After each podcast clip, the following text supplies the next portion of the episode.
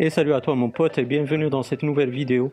Aujourd'hui j'ai envie de te présenter comment installer Kodi sur ton appareil iOS, iPhone, iPad ou iPod Touch qui tourne sur iOS 11. Donc oui, Kodi maintenant est disponible sur iOS 11 et beaucoup m'ont demandé, m'ont posé des questions par rapport à Kodi sur Apple TV. Sachez aussi que tu peux l'installer euh, sur euh, iOS.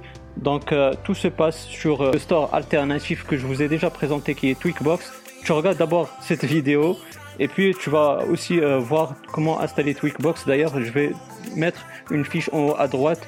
Comme ça, tu pourras regarder euh, comment installer Tweakbox calmement, tranquillement chez toi.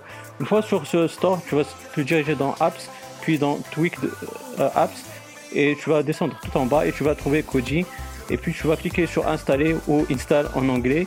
Donc une fois que c'est fait, bah, il va se retrouver parmi tes applications sur le Springboard.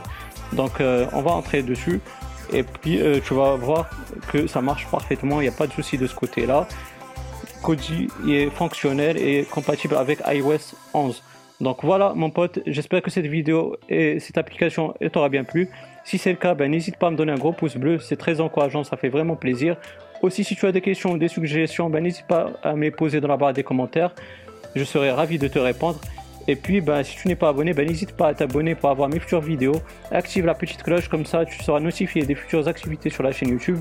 Et puis moi, d'ici là, je te souhaite une bonne journée ou une bonne soirée. Je te dis bye bye et à la prochaine. Ciao, ciao.